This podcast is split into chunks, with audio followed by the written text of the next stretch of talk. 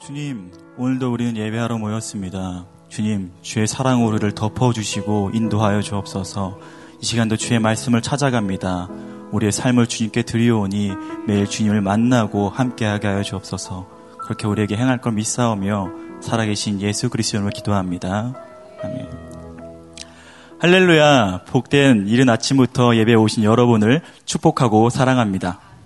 우리가 오늘 함께 나눌 말씀은 디모데 전서 5장 17절부터 6장 2절까지의 말씀입니다. 디모데 전서 5장 17절에서 6장 2절까지의 말씀입니다. 제가 한 절, 여러분이 한 절, 교독하여 읽도록 하겠습니다. 잘 다스리는 장로는 배나 존경할 자로 알되 말씀과 가르침에 수고한 이들에게는 더욱 그리할 것이라. 성경에 일렀을 때 곡식을 밟아 떠는 소의 입에 망을 씌우지 말라 하였고 또 일꾼이 그 싹을 받는 것은 마땅하다 하였느니라. 장로에 대한 고발은 두세 증인이 없으면 받지 말 것이요. 범죄한 자들을 모든 사람 앞에서 꾸짖어 나머지 사람들로 두려워하게 하라. 하나님과 그리스도 예수와 택하심을 받은 천사들 앞에서 내가 엄히 명하노니 너는 편견 없이 이것을 지켜 아무 일도 불공평하게 하지 말며 아무에게나 경솔히 안수하지 말고 다른 사람의 죄에 간섭하지 말며 내 자신을 지켜 정결하게 하라. 이제부터는 물만 마시지 말고 내 위장과 자주 나는 병을 위하여 포도주를 조금씩 쓰라. 어떤 사람의 죄는 밝히 드러나 먼저 심판대에 나고 어떤 사람의 죄는 그 뒤를 따르니 이와 같이 선행도 밝히 드러나고 그렇지 아니한 것도 숨길 수 없느니라. 물은 멍에 아래에 있는 종들은 자기 상전들의 범사에 마땅히 공경할 자로 알지니 이는 하나님의 이름과 교훈으로 비방을 받지 않게 하려 함이라. 믿는 상전이 있는 자들은 그 상전을 형제라고 가볍게 여기지 말고 더 잘 섬기게 하라. 이는 유익을 받은 자들이 믿는 자요 사랑을 받는 자임이라. 너는 이것을 이것들을 가르치고 권하라. 오늘 디모데전서 5장 17절부터 6장 2절까지의 말씀을 통하여서 우리는 그리스도인들이 성도들이 가져야 하는 태도에 대해서 함께 나누고자 합니다. 먼저 우리 그리스도인이 가져야 되는 태도는 리더에 대한 존경입니다. 우리가 17절을 보게 되면은요, 두 가지 분류가 나오게 됩니다. 먼저 잘 다스리는 장로들과 말씀과 가르침에 수고하는 이들입니다. 이들을 쉽게 말하자면 오늘날로 목회자들을 말할 수 있습니다. 즉 17절에서 말하는 것은요. 목회자들을 존경하라고 말하고 있는 겁니다. 그런데 디모데전서 5장 17절에서 말하는 존경은 우리가 일반적으로 알고 있는 마음의 존경뿐만 아니라 물질적인 존경도 함께 말하고 있습니다. 이는 18절 말씀에 곡식을 밟아 떠는 소의 입에 망을 씌우지 말라 하였고 또 그 일꾼이 싹쓸 받는 것은 마땅하다라는 말씀을 통하여서 우린 더 분명히 알 수 있는 것입니다. 즉 바울은 디모데전서 5장 17절과 18절 말씀을 통하여서 초기 교회에서 목회자들이 살해받는 문제에 대해 정확하게 짚어주고 있습니다. 우리 초대교회에서는 목회자가 살해를 받는 문제에 대해서는 좀 논란이 많았습니다. 어떤 자는 돈을 받아 섬기고 어떤 자는 돈을 받지 않고 섬기냐에 대해서 논란이 많았는데 바울은 말하기를 성경의 예를 들어서 목회자가 교회 사례를 받는 것은 당연하다. 너희는 물질로나 마음으로나 목회자를 존경해야 된다고 정리하고 있습니다. 우리 존경, 참 우리 시대에서 좀 없어져가는 단어 중에 하나인 것 같습니다. 부모님과 자식 간에도 존경심이 점점 없어지고 있기도 하고요. 특히 사제 간의 존경심은 더 사라져가고 있는 것을 우리는 너무 흔히 발견하게 됩니다. 하지만 성경에서는 밝히 말씀하기를 우리는 리더에 대해서 존경해야 된다고 말합니다. 하물며 오늘 말씀에 6장 1절에서 2절 말씀을 보게 되면요. 무릇 멍에 아래에 있는 종들은 자기 상전들을 범사에 마땅히 공경할 자로 알지니 라고 말하고 있고 2절에 보면 믿는 상전이 있는 자들은 그 상전을 형제라고 가볍게 여기지 말고 더 잘 섬기게 하라라고 말하고 있습니다. 물론 우리가 종은 아닙니다. 하지만 6장 1절, 2절에서 말하고 있는 것은 우리가 직장에서 사회에서의 리더들에게도 마땅히 존경을 해야 된다고 말하고 있는 것입니다. 어, 또한 우리가 말씀을 한 구절 더 보기를 원하는데요. 로마서 13장 1절 말씀입니다. 우리 함께 읽겠습니다. 각 사람은 위에 있는 권세들에게 복종하라. 권세는 하나님으로부터 나지 않음이 없나니 모든 권세는 다 하나님께서 정하신 바라. 우리가 오늘 디모데전서 17절, 18절 말씀, 그리고 6장 1절, 2절 말씀과 방금 읽은 로마서 말씀을 통하여서 우리가 알 수 있는 것은 리더들은 하나님께서 세우셨고 우리는 그 리더를 존경해야 되는 것이 맞습니다. 그 리더가 잘났건 못났건 주님께서 세우셨기 때문에 우리는 그리스도인으로서 주님의 명령에 따라 존경해야 되는 것이죠. 우리가 리더를 볼 때 항상 만족할 수는 없는 것 같습니다. 때로 어떤 리더를 보면은 나보다 믿음이 적은 것 같기도 합니다. 우리는 우리 순장님을 볼 때, 때로 우리 CES 멘토님을 볼 때, 때로 내가 스스로 느끼기엔 나보다 영성이 부족해 보이기도 하는 것 같기도 합니다. 하지만요, 우리 성경에서 밝히 말하기를 믿음이 있건 없건 내가 보기에 나보다 믿음이 많아 보이건 낮아 보이건 주님께서는 섬기라, 존경하라 라고 말하고 있습니다. 이것이 바로 그리스도인이 가져야 될 태도입니다. 하지만 참 어렵죠, 존경이란 태도. 우리는 또 이렇게 질문할 수 있을 것 같습니다. 그럼 리더만 좋은 것 아닙니까? 우리 그 자격 없는 리더가 있는 것이 무엇입니까? 라고 우리가 반문할 수도 있습니다. 하지만요, 그 하나님이 세우신 리더에게는 책임이라는 무게가 저하게 됩니다. 리더는요, 그리스도의 본을 보여야 되는 책임을 막중히 가지고 있습니다. 이런 본이 돼야 되는 리더가 책임을 다하지 못할 때, 그리스도의 본을 보이지 못할 때, 하나님은 더 꾸짖으시게 됩니다. 이 말씀은요, 우리가 오늘 본문 19절부터 21절의 말씀을 통하여 함께 알 수 있습니다. 장로대에 대한 고발은 두세 증인이 없으면 받지 말 것이요. 범죄한 자들을 모든 사람 앞에서 꾸짖어 나머지 사람들로 두려워하게 하라. 하나님과 그리스도 예수와 택하신을 받은 천사들 앞에서 내가 엄히 명하노니 너는 편견이 없이 이것들을 지켜 아무 일도 불공평하게 하지 말며 라고 말하고 있습니다. 리더들에 대해서 리더들이 죄를 정했을 때는요. 리더들이 죄를 범죄했을 때는 더 심하게 하나님께서 다루시는 걸 우리는 볼 수 있습니다. 20절에서 뭐라고 말하고 있습니까? 사람들 앞에서 꾸짖어 나머지 사람들로 두려워하게 하라. 리더들가 잘못을 졌을 때는 사람들 앞에서 공개적으로 꾸짖으라는 것입니다. 그것도 그냥 꾸짖으라는 것이 아니라 보는 이들로 하여금 두려워할 정도로 꾸짖으라고 말하고 있습니다. 우리가 모든 사람이 죄를 질 수 있습니다. 리더도 물론 그렇죠. 하지만 성경에서는 잘 하다가 한 번 죄 졌으니까 잘 타일러서 넘어가라. 잘 권면하고 그냥 넘어가라. 한 번씩 실수는 눈 감아줘라. 라고 말하지 않습니다. 공개적으로 모든 사람이 두려워할 정도로 꾸짖으라. 라고 말하고 있습니다. 이게 얼마나 무거운 처사입니까? 또한 21절에는 이렇게까지 말합니다. 하나님과 그리스도 예수와 택하신 받는 천사들 앞에서 즉 무엇입니까? 너는 그 리더를 꾸짖을 때 너와 관계에 있다고, 너와 어떤 그 리더의 상황을 잘 알고 있다고 그냥 대충 하지 말라는 것입니다. 하나님이 보고 있으니 너는 철저히 그 리더를 꾸짖어라. 이렇게 말하고 있는 것입니다. 얼마나 무겁습니까? 계속해서 보겠습니다. 22절에는 상발절에 이렇게 말하고 있습니다. 아무에게나 경솔히 안수하지 말고 라고 말하고 있는데 우리가 본문의 흐름을 봤을 때 이 아무에게나 안수하지 말라는 말은요. 아무에게나 리더십을 세우지 말라는 말입니다. 즉 이렇게 징계 받아서 꾸짖음 당할 만한 리더는 세우지 말라. 그들을 안수하지 말라라고 말하고 있는 것입니다. 리더들은 책임이 있습니다. 그리고 우리 공동체원들은 그 리더를 존경해야 될 태도도 있는 것입니다. 하나님께서는 리더들에게 이렇게 막중한 책임의 무게를 더하셨고 우리 구성원들과 공동체들에게는 그 리더를 존경할 마음을 주셨습니다. 이것은요, 뭐, 우리가 잘났고, 그 리더가 뭐 잘났고, 이래서 우리가 섬기라는 것이 아닙니다. 하나님이 세우셨기 때문에, 리더는 하나님이 다루시니까 하나님 맡기고, 너희는 하나님이 세우신 리더에게 충성을 다해 존경하라는 것입니다. 이것이 우리 그리스도인이 가져야 되는 태도인 것입니다. 우리게 우리가 계속해서 22절을 통하여서도 우리가 다음 태도를 한번 배워볼 수 있습니다. 바로 우리가 다음 그리스도인이 가져야 될 태도는 신중한 선택을 해야 되는 태도입니다.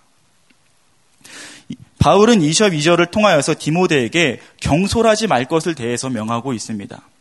경솔하지 않는 것, 편견을 가지 않는 것, 그런 선택을 하지 않는 것은요, 생각보다 힘든 일입니다. 아무리 지식이 뛰어난 일도, 아무리 믿음이 좋다 하는 사람도요, 우리는 경솔히 선택할 수 있고 편견을 갖고 선택할 수 있습니다. 우리 성경에 나와 있는 사무엘을 예를 들어볼까요? 사무엘이 이세의 집에 다음 왕을 선택하러 내려갑니다. 이제 사무엘이 이세의 집에 들어가서 첫 번째 엘리압을 보게 됩니다. 거기서 사무엘이 뭐라고 말하죠? 이렇게 말합니다. 아, 이 엘리압이 바로 다음 왕이구나. 이 사람이 바로 이스라엘 다음 리더구나 라고 마음에 여기게 됩니다. 하지만 하나님께서는요 이렇게 말합니다. 사무엘 그가 아니다. 너는 외모로 판단하지 마라. 내가 말하고자 하는 리더는 내가 세우고자 싶어하는 리더는 다윗이라는 인물이다 라고 말하고 있습니다. 여러분 다윗은 어떤 인물입니까? 사람들이 보기에 다윗은요 사실 리더감이 안 됩니다. 왕으로 세울 만한 그런 모습으로 보이지 않습니다. 심지어 자기 아빠 이세도요 사무엘이 자기 아들 중에 왕을 세우러 한다 했을 때 자기가 봐도 다윗은 아니었거든요. 그러니까 다윗 보고 그냥 양치러 가 있으라고 했던 겁니다. 우리 사람으로 기준으로 보면요. 다윗에게 기름을 붓고 왕으로 세우는 것은 오히려 경솔한 태도인 것처럼 보입니다. 여러분 혹시 여러분의 순장님들이 여러분의 리더들이 내 기준에 좀 못 미친다면 내가 보기에는 저 사람이 리더감이 아닌 거라고 생각된다면요. 바로 그 사람이 다윗인 겁니다. 우리는 그렇게 따르고 믿고 그를 존경해야 되는 것입니다. 사람의 판단과 사람의 기준에 따라서 보면요. 다윗 같은 인물은 절대 리더가 되면 안 됩니다. 하지만 하나님은 그, 그가 리더라고 말하고요. 그것이 바로 신중한 선택이라고 말합니다. 우리가 이후에 이스라엘 역사를 봐서 알 수 있듯이 다윗을 선택했을 때 얼마나 이스라엘에게 축복과 병영이 일어납니까?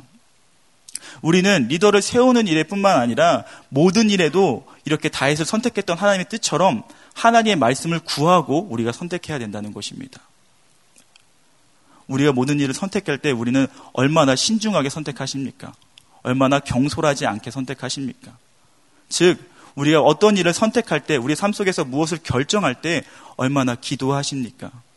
얼마나 우리가 말씀을 묵상하면서 선택합니까? 이 디모데전서 22절에 말하는 경솔하다는 말은요, 시간적 의미도 포함하고 있습니다. 경솔하다, 즉, 너무 서두르지 마라. 너무 빨리 결정하지 말라라는 말입니다.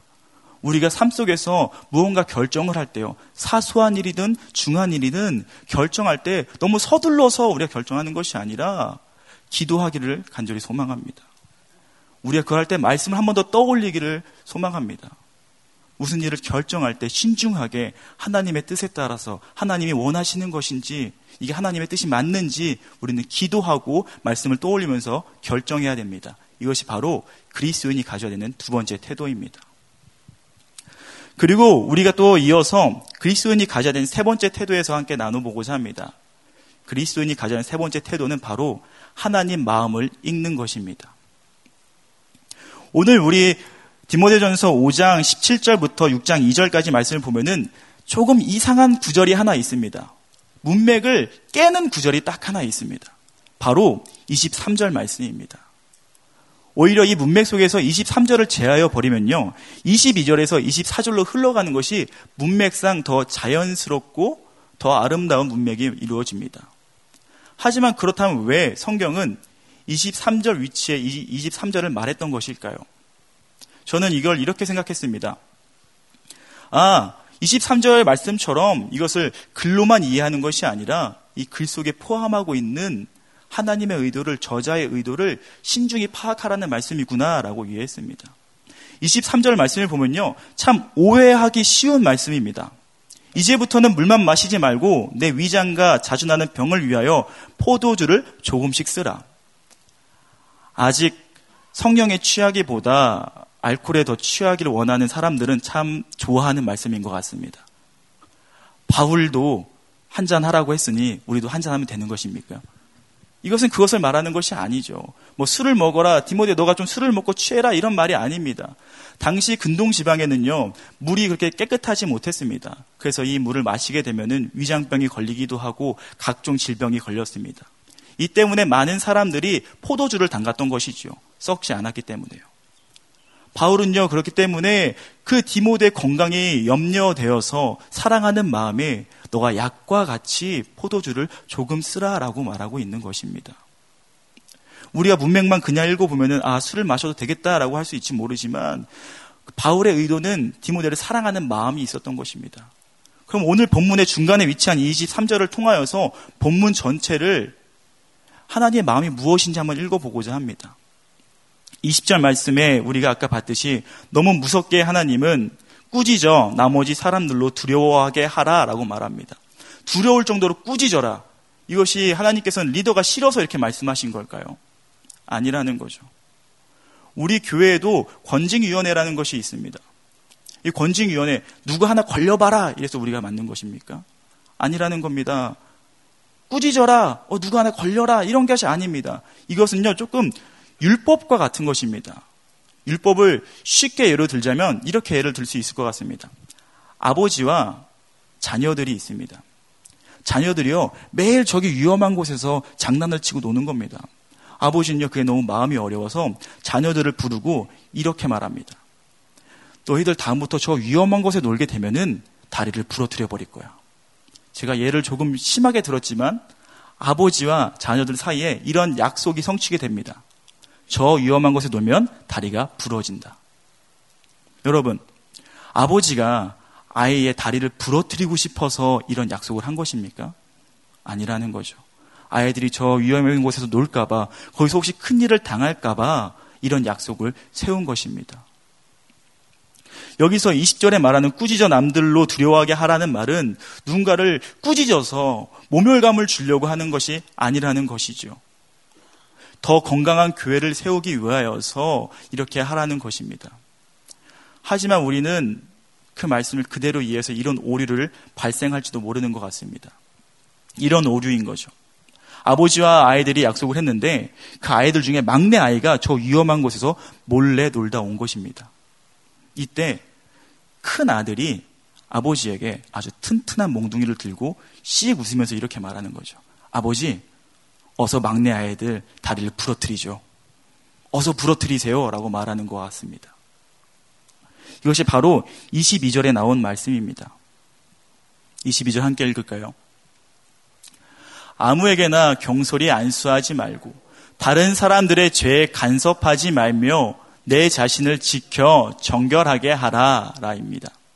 초대교회에서 이렇게 리더십에 대해서 혹은 반감을 갖고 있던 사람이 있었던 것 같습니다. 리더십에 대해서 안 좋게 보고 있던 사람이 있던 것 같습니다. 그래서 혹 리더십이 잘, 잘못을 짓나 죄를 짓나 지켜보고 있었던 사람이 있었던 것 같습니다.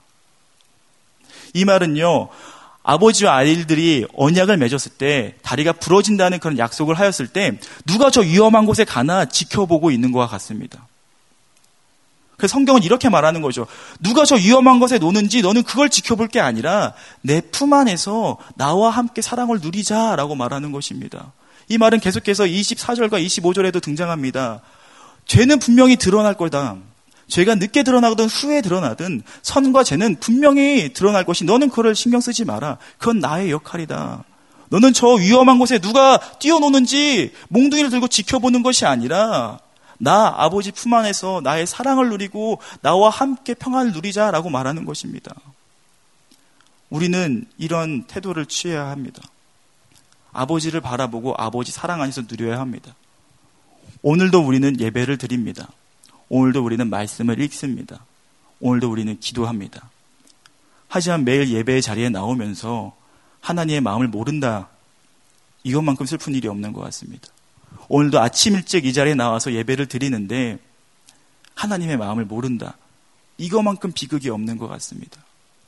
탕자 이야기에서 탕자는요, 아버지와 늘 함께 있었습니다. 하지만 아버지의 마음을 전혀 이해하려 하지 않았습니다.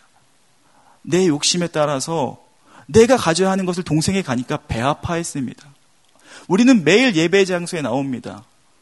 하지만 우리가 아버지의 하나님의 사랑을 이해하지 못하고 이 말씀 속에서 성도 간에 혹은 내 삶 속에서 다가오는 문제들 안에서 하나님의 사랑을 느끼지 못하고 이 말씀 그대로만 이해한다면요.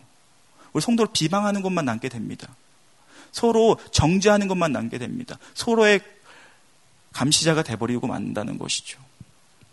사랑하는 새로운 교회 성도 여러분, 우리는 이 말씀을 통하여서 우리는 하나님을 바라봐야 할 것입니다. 하나님이 숨겨진 그 사랑을 발견해야 할 것입니다. 그래서 성경적 지식만 쌓여서 냉철하게 남을 비판하는 바리새인이 되는 것이 아니라 우리는 하나님의 사랑을 알고 그 사랑 안에 누리는 십자가 아래서의 크리스천이 되어야 하는 것입니다. 오늘 우리는 이렇게 리더십에 대한 존경을 하는 태도와 그 다음에 신중한 모든 것을 말씀에 따라 신중히 선택해야 되는 태도와 또한 모든 말씀 안에서 하나님의 사랑을 봐야 하는 태도를 배웠습니다. 여러분, 이것이 그리스도인이 가져야 하는 것입니다. 존경 참 어려운 말입니다.